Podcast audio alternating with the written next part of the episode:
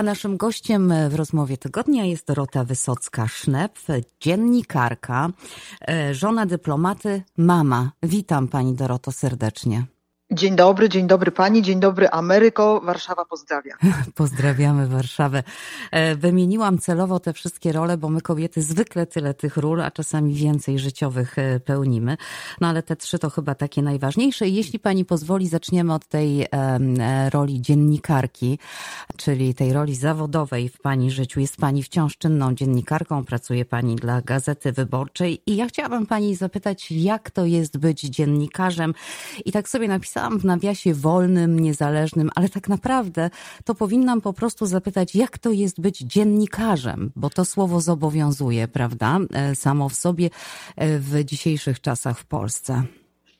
To prawda y, i to rzecz, ale do, słusznie pani dodaje dziennikarzem wolnym i niezależnym, bo w ostatnich czasach w Polsce troszeczkę się to zmieniło i jest to mm, o wiele trudniejsze niż było kiedyś. Y, to znaczy muszę powiedzieć, że po 89 roku, po przełomie, y, ja zaczynałam kilka lat zaraz po tym pracę dziennikarską i ten problem właściwie nie istniał. Pracowałam w różnych redakcjach i to takich, no można powiedzieć, najbardziej narażonych na jakiekolwiek naciski polityczne, bo to były media publiczne, najpierw radiowa trójka, później e, telewizja publiczna, ale jednak my się wszyscy czuliśmy wolni i szczerze powiem, że jedyny nacisk, i też to ujmę w cudzysłów to słowo, więc nacisk w cudzysłowie, jaki, z jakim się spotkałam w telewizji zwłaszcza, bo, bo, bo telewizja jest tak bardziej tutaj mm, narażona potencjalnie w takim odbiorze społecznym, to była prośba o pokazanie mm, materiału z jakiegoś przedstawienia teatralnego. Więc takie to były naciski kiedyś. No niestety od roku 2015 sytuacja jest inna i tych mediów wolnych jest y, w Polsce coraz mniej. Ja miałam to szczęście, że zaraz po powrocie ze Stanów, mm, kiedy no właściwie byłam w takiej pustce, bo rozstanie z pracą i moje i męża i powrót y, po ośmiu w gruncie rzeczy latach do Polski, bo właściwie bezpośrednio z Hiszpanii przenosiliśmy się do Stanów Zjednoczonych, więc człowiek jest trochę zagubiony, kiedy nie ma tego wszystkiego. I, i ja miałam to szczęście, że trafiłam do Gazety Wyborczej, medium wolnego do dzisiaj, aczkolwiek nie pozbawionego nacisków. Jest to taki nacisk finansowy na gazetę, który mm, miałby doprowadzić do upadku pisma. Na szczęście tak nie jest. Mamy ponad grubo ponad ćwierć miliona subskrybentów w internecie, więc, więc no, w sumie można powiedzieć, że szczęście mi dopisuje, ale jeśli mówimy, bo mamy taki tutaj breaking news, można powiedzieć, mm -hmm. w momencie, kiedy, kiedy rozmawiamy, to jest świeży news, właśnie w kontekście wolnych mediów i na styku Polska-Ameryka. To, to, to doskonale obrazuje to, co się w Polsce dzieje. Otóż e, właśnie pojawił się komunikat Polskiego Ministerstwa Spraw Zagranicznych, które, uwaga, wezwało no na dywanik, tak jak to mówimy kolokwialnie, ambasadora Stanów Zjednoczonych Marka Brzezińskiego w sprawie działań jednej ze stacji telewizyjnych, chodzi o TVN jak wiemy, i chodzi o reportaż z ostatnich dni, więc Proszę sobie wyobrazić, y, y, czy w Stanach Zjednoczonych byłoby to możliwe, że za reportaż, no choćby w państwa y, stacji, ambasador Polski w tym przypadku byłby wzywany przez Departament Stanu na dywanik. No nie jest to możliwe, to przekracza wszelkie wyobrażenia, a w Polsce takie rzeczy się zdarzają i tych wolnych mediów jest niestety coraz mniej, a, a ja mówię, no ja jestem szczęśliwa, bo, bo, bo mogę, mogę i robić to, co kocham, i mówić to, co należy powiedzieć i, i, nie mam tu żadnych ograniczeń. Niesłychana sprawa, rzeczywiście. A z drugiej strony wczoraj odbyła się dyskusja w polskim parlamencie na temat e, właśnie mediów. E, chodziło głównie o e, media informacyjnie tak zwanej telewizji publicznej, czyli TVP3 tak. czy TVP Info i tam nie możemy nie nadmienić, że sala po stronie prawej była pusta. Posłowie Prawa i Sprawiedliwości, czyli partii rządzącej, byli kompletnie niezainteresowani. Pojawiło się chyba, ile dobrze naliczyłam, trzech członków, którzy się tam wypowiadali. Reszta kompletnie tak. była niezainteresowana, ale tych trzech zdążyło na wszystkie, przez wszystkie przypadki odmienić e, słowo e, wolność, wolność mediów, wolność prasy. No, hipokryzja e, do, do po prostu do kwadratu i, i no, ręce opadają, ale, ale jeśli obserwujemy uważnie tę scenę polską polityczną, to widzimy, że odwracanie kota e, ogonem jest jakby taką stałką i takim czymś, w czym obecnie rządzący w Polsce się wyspecjalizowali. A skoro o tych mediach mówiła Pani o tej sprawie, absolutnie z ostatniej chwili, o wezwaniu ambasadora Brzezińskiego, ale mamy też sprawę, którą przez ten tydzień żyją media, żyją dziennikarze prawdziwi, a sprawa dotyczy zupełnie nieetycznego zachowania, no, czy, czy dziennikarzy? Nie, no funkcjonariuszy chyba Radia Szczecin i, i TVP Info e, w sprawie, tutaj mówię o sprawie tej tragicznej śmierci Mikołaja, młodego chłopaka, który popełnia samobójstwo, będąc zaszczutym, e, poprzez ujawnienie informacji o tym, że był ofiarą e, aktów pedofilskich, prawda? I tak. I tu właśnie chciałam Panią zapytać, jaka, jak, jest, jakie jest to nowe oblicze mediów? Co w ogóle, jak Pani widzi w ogóle przyszłość? Co, co stanie się, bo kiedyś w końcu chyba nastąpi jakaś zmiana i co stanie się z tymi funkcjonariuszami, tymi ludźmi, którzy na każde pstryknięcie w tej chwili robią cokolwiek się im każe, a czasami nawet wychodzą przed orkiestrę? No, wychodzi, i to dla mnie jest tym bardziej przykre, że ja wiele z tych osób znam E, bardzo długo pracowaliśmy razem. Oni wcześniej byli i zwolennikami Unii Europejskiej i takimi osobami o liberalnych bardzo poglądach, a w tej chwili e, zupełnie e, stanęło to wszystko na głowie w ich wykonaniu również. I tak jak pani mówi, to odwracanie znaczeń w Polsce się wszędzie odbywa. I ja myślę, że oni zrobią wszystko, by tej władzy nie oddać. I jeśli się kiedyś zmieni, my tak mówimy, kiedy się zmieni? Jeśli się nie zmieni teraz jesienią, to być może przez naście, a może i kilkadziesiąt lat już nic się w Polsce nie zmieni, nie zmieni, bo ten system jest y, bardzo skrupulatnie domykany. Teraz następują zmiany i w kodeksie wyborczym, i utrudnianie głosowania tym, którzy, czy w tych obszarach, które i na tych terenach, które głosują w bardziej liberalny sposób, a takie wręcz przymuszanie ludzi do głosowania tam, gdzie PiS wie, że ma więcej swoich zwolenników, więc to może się nie zmienić, jeżeli te wybory nie zostaną wygrane przez demokratyczną opozycję. Nie mówię tu o konkretnej partii, ale o, o cały zbiór demokratów w Polsce. Natomiast jeśli się zmieni, no myślę, że to jest ich medialny koniec, aczkolwiek są tak zabezpieczeni finansowo w tej chwili już po tych wszystkich transferach, które e, obok transferów socjalnych, niewielkich, e, płynących do społeczeństwa, to do ludzi PiSu, e, rodzin PiSu i wszystkich osób powiązanych i wspierających PiS płyną tak szerokim strumieniem, że ja myślę, że oni na lata mają swoją przyszłość finansową zabezpieczoną. Natomiast ponieważ nie mają żadnego ani poczucia wstydu, ani takiej takiego skrępowania tym, tym, tym, co robią, oni się będą mieli mm, w tej swojej bańce bardzo dobrze, a to nie jest bańka mała. Społeczeństwo polskie naprawdę jest głębokim rowem podzielone i troszeczkę żyjemy w ostatnim czasie, w tych ostatnich latach, jak takie dwa narody w obrębie jednego kraju. Prawda? Też odnoszę takie wrażenie, odwiedzając Polskę niestety. I, ale tak. tu jeszcze chciałabym dodać, bo wczoraj też bardzo się zbulwersowałam, e, słuchając wypowiedzi pani Lichockiej. To taka pani od mediów, która też w mediach e, była dziennikarka, w tej chwili od jakiegoś czasu polityczka, znana szczególnie z pokazywania środkowego palca,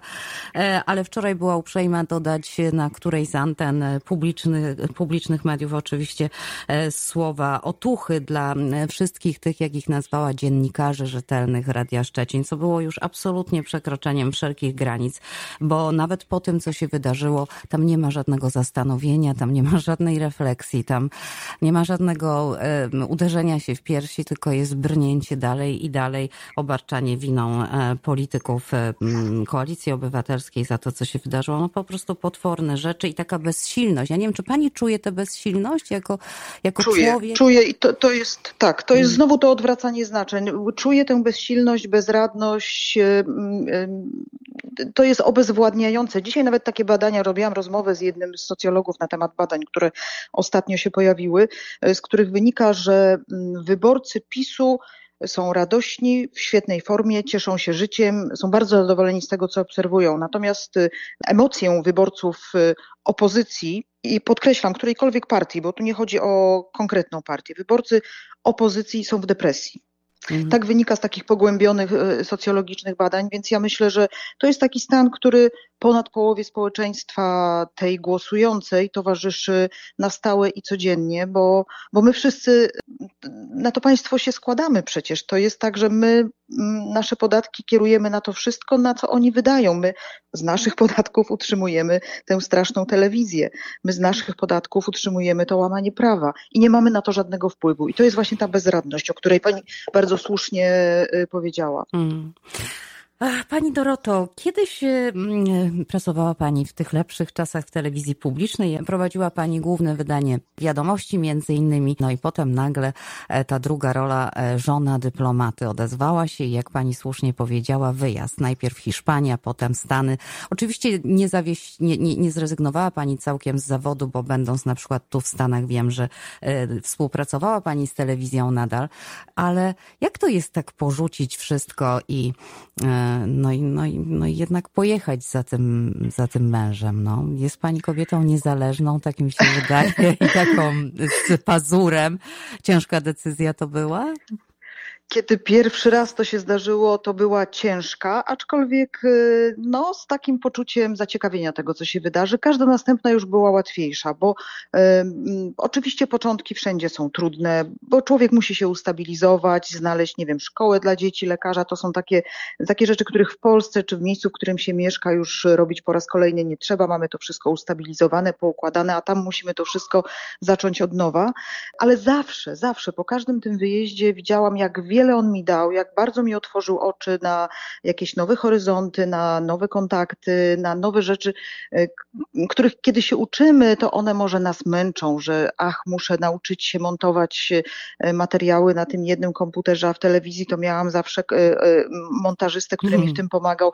Ale to jest to nowe doświadczenie, które później daje takie poczucie samodzielności, satysfakcji i to jest strasznie fajne, więc ja na to zawsze, znaczy przy kole każdym kolejnym wyjeździe patrzyłam już na to z większym zaciekawieniem i taką ekscytacją niż, niż ze strachem, aczkolwiek oczywiście jest to obciążające. No to są w ogóle te trzy etaty, to jest to, co pani powiedziała na początku, bo zawsze są, y, y, jest ten etat nasz domowy, dzieci, obowiązki mm. i to no przeważnie, może nie zawsze, ale przeważnie na kobietę, prawda, bardziej spada tak siłą rzeczy, zwłaszcza jeżeli mąż jest tym pierwszym, e, tą pierwszą przyczyną, która powoduje wyjazd, no to musimy kupić się i dać mu więcej czasu na jego pracę, bo jest w tym momencie istotniejsza, ale zawsze jakoś to się udawało pogodzić i wydaje mi się, że dosyć też aktywnie wywiązywałam się z tych obowiązków żony, dyplomaty.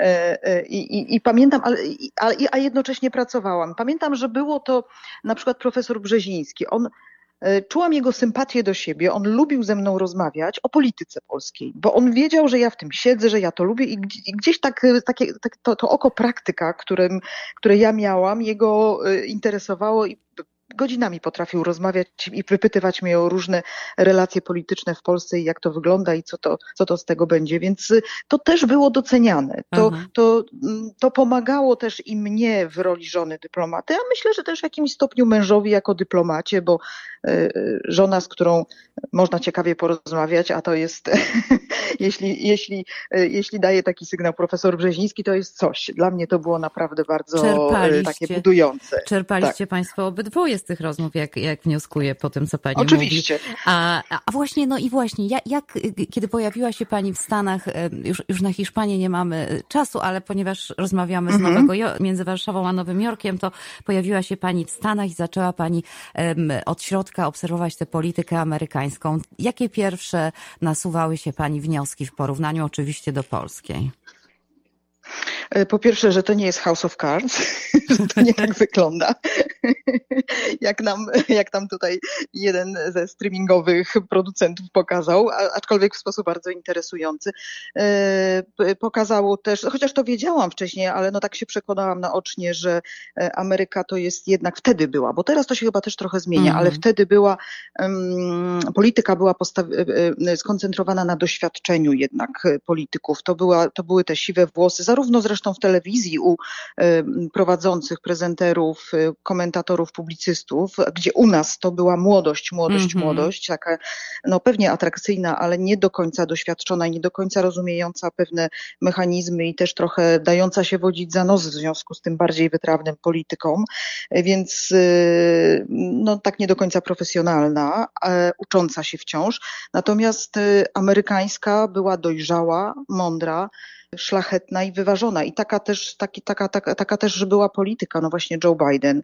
E, senator McCain, którego też miałam okazję poznać, króciutki wywiad z nim kiedyś przeprowadziłam, króciuteńki, nawet wywiad to może za duże słowo, ale, ale tacy ludzie zupełnie inaczej prezentowali się na tle, czy Polska raczej na tle tamtych polityków, chociaż, chociaż muszę zaznaczyć, że jak patrzymy teraz na Polskę e, i polską politykę, a ja pamiętam mm, połowę powiedzmy lat 90. mniej więcej, wtedy zaczynałam w Sejmie pracować jako reporterka, to nawet wtedy polscy politycy e, reprezentowali wyższy poziom intelektualnie e, w zakresie kultury debaty, wiedzy, e, doświadczenia, obycia i, i, i, no pod każdym względem mm, było lepiej. Ale psuje się debata wszędzie chyba na świecie, niestety. Niestety mm. nie jest to tylko polska przypadłość, może u nas bardziej, może u nas więcej jest tego cynizmu. Mm, trudno powiedzieć, no ale te cztery lata minione już w Stanach Zjednoczonych przecież też pokazały, że no różnie to może być, niestety. Niestety tak. E, miała Pani szczęście. Była Pani w dobrym okresie, poznała Pani, e, jak Pani wspomina, profesora Brzezińskiego, ale też wiemy to z opowieści Pani męża, który w naszym programie często gości, Joe Bidena, kiedy był jeszcze wiceprezydentem. Wiem, że u Państwa bywał, wiem, że nawet przynosił pluszaki dla dzieci. Jak, jak Pani odbiera tak. tę osobę i jak jak pani się to wróćmy jeszcze na moment do tej wizyty Joe Bidena, tej ostatniej teraz w Polsce. Jak pani to wszystko ocenia? No ta ostatnia wizyta to przede wszystkim jednak był Kijów. No, my, my, tak liczyliśmy na to, że na to historyczne, jak było zapowiadane, wystąpienie w Warszawie. Jednak ta historia przede wszystkim wydarzyła się w Kijowie i e, Warszawa była moim zdaniem troszkę takim kamuflażem i te zapowiedzi e, historycznego wystąpienia były kamuflażem do, do tego Kijowa, aby e, to niezbyt szybko, nie, nie za szybko e, wypłynęło na wierzch, bo w pewnym momencie już musiało oczywiście wypłynąć. Więc historia wydarzyła się tam i właśnie Joe Biden pokazał, że nie jest Sleepy Joe, prawda, że nie jest staruszkiem, jak to mu przypinano łatkę. Jest oczywiście osobą w poważnym wieku, ale pokazał zarówno energię, jak i taką dalekowzroczność. To właśnie to, to doświadczenie niezwykłe, ta umiejętność. E, znaczy, naszym zdaniem, tak nawet jak rozmawiamy w domu, zastanawiamy się nad tym, co my widzieliśmy w Kijowie, to, to, to zastanawiamy się, czy to nie był e, start kampanii wyborczej mm -hmm. Joe Bidena na drugą kadencję. Czy to nie jest ten moment, kiedy on pokazał, że on ma i siłę, i energię, i pomysł, i odwagę. No, nikt z polityków nie odważył się zrobić czegoś takiego, czego on dokonał. A jeszcze w tym wieku taką podróż odbyć. A ile ja musiał wiem, barier, dokładnie, a ile musiał pewnie barier pokonać, jak pani wie, jakie są zasady tak. E, bezpieczeństwa, jeśli, które dotyczą prezydenta Stanów Zjednoczonych, no to ja byłam w szoku. Ja muszę pani powiedzieć, że ja do, do dzisiaj nie mogę w to uwierzyć, że on to przewalczył. Tam tak. musiała być walka, naprawdę. I, I rzeczywiście pokazał tę odwagę i rzeczywiście to taki nieformalny wydaje się e, start i, i takie mm, oświadczenie tego, że będę, będę będę startował. No, o tym się tak mówi też u nas. E, w każdym razie, jako człowiek, jak pani go poznała na takim gruncie bardziej prywatnym, e, co mogłaby mhm. pani powiedzieć o Joe Bidenie? Ciepły, otwarty, który, którego my, tak mówimy, którego każdy z nas mógłby chciał zaprosić e, do siebie do domu na obiad nawet, bo on przełamuje wszelkie bariery. Ja go poznałam, kiedy był wiceprezydentem Stanów Zjednoczonych, no wprawdzie nie prezydentem, ale jednak wiceprezydent, to w sumie niewiele mniej, prawda? Więc człowiek z bardzo poważną pozycją, a potrafił w niezwykle serdeczny, no jak sąsiad po prostu mm -hmm. z mhm. zapłotu. Faktycznie był naszym sąsiadem, ale troszkę tak wpadł. Gdyby nie to, że ten Secret Service wcześniej, gdyby nie to, że mnóstwo współpracowników, to, to właściwie moglibyśmy, gdyby ich pominąć, to moglibyśmy e, uznać, że e, e, sąsiad wpadł na Charlotte albo, albo zapytać, czy, czy, czy nie mamy pożyczyć odrobiny cukru. I z tymi pluszakami, które wiceprezydent Stanów Zjednoczonych wyjmuje z kieszeni i, i wręcza dzieciakom. Mamy nawet takie zdjęcie, kiedy na jednym kolanie Joe Biden klęczy przed naszym dwuletnim synkiem z taką wielką pieluchą w spodniach.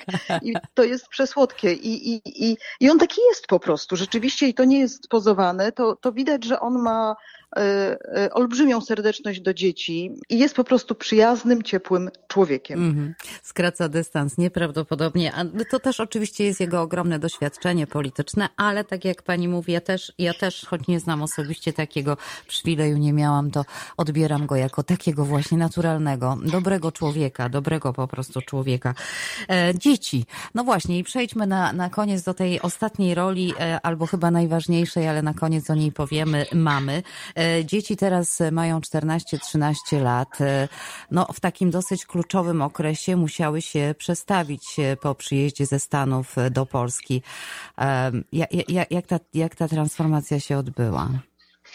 E, to nie było łatwe. Córka miała pewne problemy z adaptacją w szkole, koleżanki nie do końca. Tak, w Polsce nie ma takiego wyczulenia na to, aby mm, jedno dziecko traktowało drugie dziecko w sposób przyjazny i bez dyskryminowania. Czy wytykania może, bo to może nie dyskryminacja akurat, ale bardziej takiego wytykania inności. Jednak Tosia nasza wróciła z takim akcentem amerykańskim dosyć silnym i, i, i jakieś tam problemy drobne w, w szkole miała. No my troszeczkę mm, ułatwiliśmy też jej życie, bo wybraliśmy szkołę dwujęzyczną. Nie chcieliśmy, żeby dzieci straciły ten angielski, mm -hmm. który był właściwie taką największą ich, największym uzyskiem z pobytu w Stanach, więc posłaliśmy ich do e, szkoły niepublicznej, dwujęzycznej. Niestety w Polsce publicznych e, szkół dwujęzycznych nie ma. Mm, na przykład w Hiszpanii są, w wielu krajach europejskich są po prostu publiczne. To jest niestety to niedociągnięcie e, polskiej edukacji i pewnie pewnie długo jeszcze takich szkół nie będzie. A teraz to patrzę na to z przerażeniem, bo wybieraliśmy wcześniej um, liceum publiczne, bo te są już na dosyć dobrym poziomie i tak myśleliśmy, ale dwa miesiące temu podjęliśmy decyzję, że Tosia, która kończy właśnie szkołę podstawową, jednak powinna wyruszyć do szkoły niepublicznej, bo e, te reformy wszystkie, no ideologizacja i niedofinansowanie też, bo to są dwa problemy. Nie wiem, który jest ważniejszy właściwie, bo z jednej strony jest ta ideologia, którą na siłę się wpycha do szkół. Ja się tego może nawet trochę mniej boję, bo dzieci są, nie, nie moje, generalnie dzieci, znaczy moje też, są zawsze troszkę zbuntowane i nie dają sobie tak łatwo e, do głowy wkładać tego, co by władza chciała, co pokazały czasy komunistyczne, że potrafią być krnąbrne i też niezależne. E, chociaż pewnie część e, siłą rzeczy to przyjmie, ale też to niedoinwestowanie. Nauczyciele zarabiają tak skrajnie niskie pieniądze, że nie wiem po prostu, jak są w stanie żyć. Brakuje niedługo, może nie wiem, na kredki będzie brakowało, a jeszcze te kredki, bo są kolorowe, kolorowe też są wytykane przez posłów. Mm -hmm. No, mm, tęczowe, tęczowe kredki, no to u nas tęczowy, e, słowo tęczowy i tęczowa flaga to przecież no i symbol LGBT jest wytykany przez państwa z partii rządzącej, więc jak moje dziecko chce kupić sobie tęczową torbę i wyjść na ulicę z taką płócienną tęczową torbą na zakupy, bo akurat taka jest i ładnie wygląda, to ja się boję, że gdzieś tam ją ktoś dopadnie i pobije, więc no taki mamy klimat. Taki mamy klimat, no i tym chyba zakończymy. No nie wesoło, ja, ja nie zazdroszczę Pani, ja też mam nastolatkę w domu i nie wyobrażam sobie, często rozmawiamy właśnie i porównujemy polskie realia do tych amerykańskich, tym bardziej, że e, z kolei też mam nastoletnią wnuczkę w Polsce i to, są, to jest po prostu, to jest taka przepaść między tymi systemami, że no, tak. no, trudno to w ogóle nawet e, szczerze mówiąc e, porównywać i dobrze, jedyna, jedyna jakaś nadzieja w tym, o czym pani powiedziała, że rzeczywiście dzieciaki, młodzież zwłaszcza są krnąbrni, często idą w spak i, i, i robią co tak. swoje i, i miejmy nadzieję, że, że, że tak, tak. to... I to sondaże też pokazują. Mhm. To sondaże bardzo istotnie pokazują w Polsce, że gdyby to młodzi ludzie e, od tego momentu, kiedy mogą głosować do bodaj trzydziestki, oni decydowali o przyszłości Polski, to, e, to ta obecna władza autorytarna mogłaby zapomnieć o, mhm. o, o, dalszej władzy. I niech tak będzie. I Jest to... jakaś nadzieja. I niech tak będzie. Pani Doroto, bardzo serdecznie Pani dziękuję, e, że znalazła Pani dla nas czas i, i przyjęła zaproszenie. To ja dziękuję za zaproszenie. To ja dziękuję za zaproszenie. E, mówię do usłyszenia. Mam nadzieję, że powtórzymy to kiedyś. I, i, i, i no i do usłyszenia i wszystkiego dobrego. Tak jest. Dziękuję ogromnie. Dziękuję raz jeszcze. Dziękuję, Dziękuję pięknie. Dziękuję. Dorota Wysocka-Sznep, dziennikarka, żona dyplomaty, mama, e, była naszą gościnią.